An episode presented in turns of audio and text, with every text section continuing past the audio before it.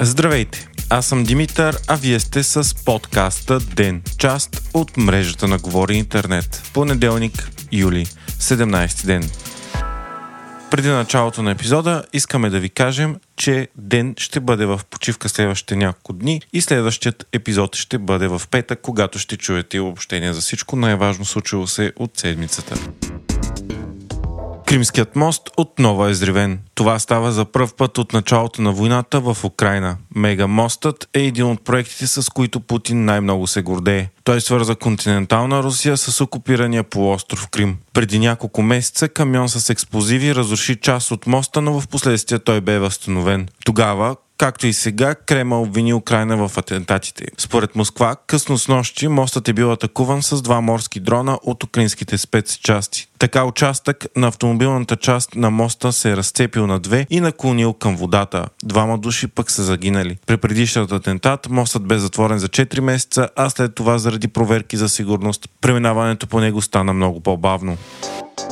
Износът на оръжие от България е нараснал с 220% през 2022 година спрямо 2020, заяви министрът на икономиката Богдан Богданов. Става въпрос за около 1,7 милиарда евро. Този ръст е заради войната в Украйна. България пък е една от малкото страни по света, които все още произвеждат оръжия и боеприпаси по съветски образец, които се използват и от украинската армия. Междувременно стана ясно, че Полша ще ремонтира двигателите на старите български изтребители МиГ-29. След войната и санкциите срещу Русия, самолетите ни останаха практически без двигателна поддръжка, а новите американски F-16 се бавят и се очакват не преди 2025 година. Така страната ни разчита само на старата съветска техника за защита на въздушното си пространство. Първоначално за поддръжка бе избрана българска компания с подизпълнител ремонтен завод в Украйна, но в последствие тя се отказа. Полската компания е втората, която е подала оферта и е предложила ремонта за стойност от 18,7 милиона лева, докато българска оферта е била с около 3 милиона лева по-евтина, заради което е и била предпочетена първа.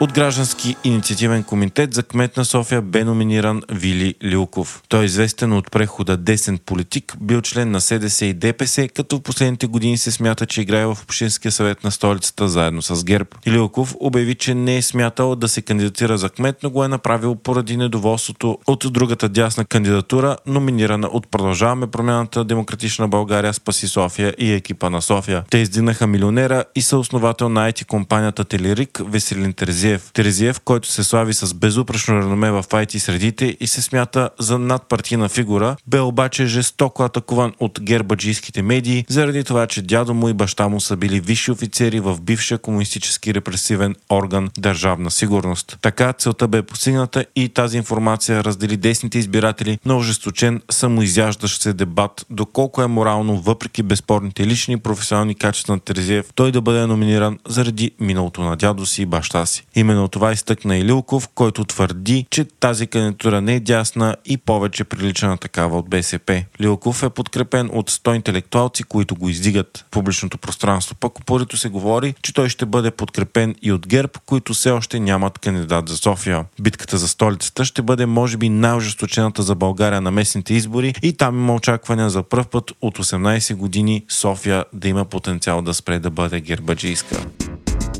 След епичен 5-сетов матч, испанецът Карлос Алкарас детронира Новак Джокович и спечели титлата на тенис турнира Уимбълдън. Джокович бе сочен за фаворит, след като има рекордни за историята 23 титли от големия шлем и само тази година спечели досегашните 2 големи турнира – Австралия Опен и Ролан Гарос. Джокович спечели и предишните 4 издания на Уимбълдън подред. Победата на Алкарас е историческа, защото за пръв път от 20 години някой различен от Джокович, Федерер, Надал или Мъри печели Уимбълдън. Смята се, че този матч слага началото на окончателния край на десетилетията, в които тениса бе тотално доминиран от 3 големи Федерер, Джокович и Надал. Алкарас се смята и за най-талантливия тенисист от новата генерация и на едва 20 години вече има 2 големи титли. Въпреки загубата обаче, играта на Джокович бе на високо ниво и до последно не се знаеше кой ще излезе победител от матча. Впечатляващо е, че той е 16 години по-възрастен от опонента си.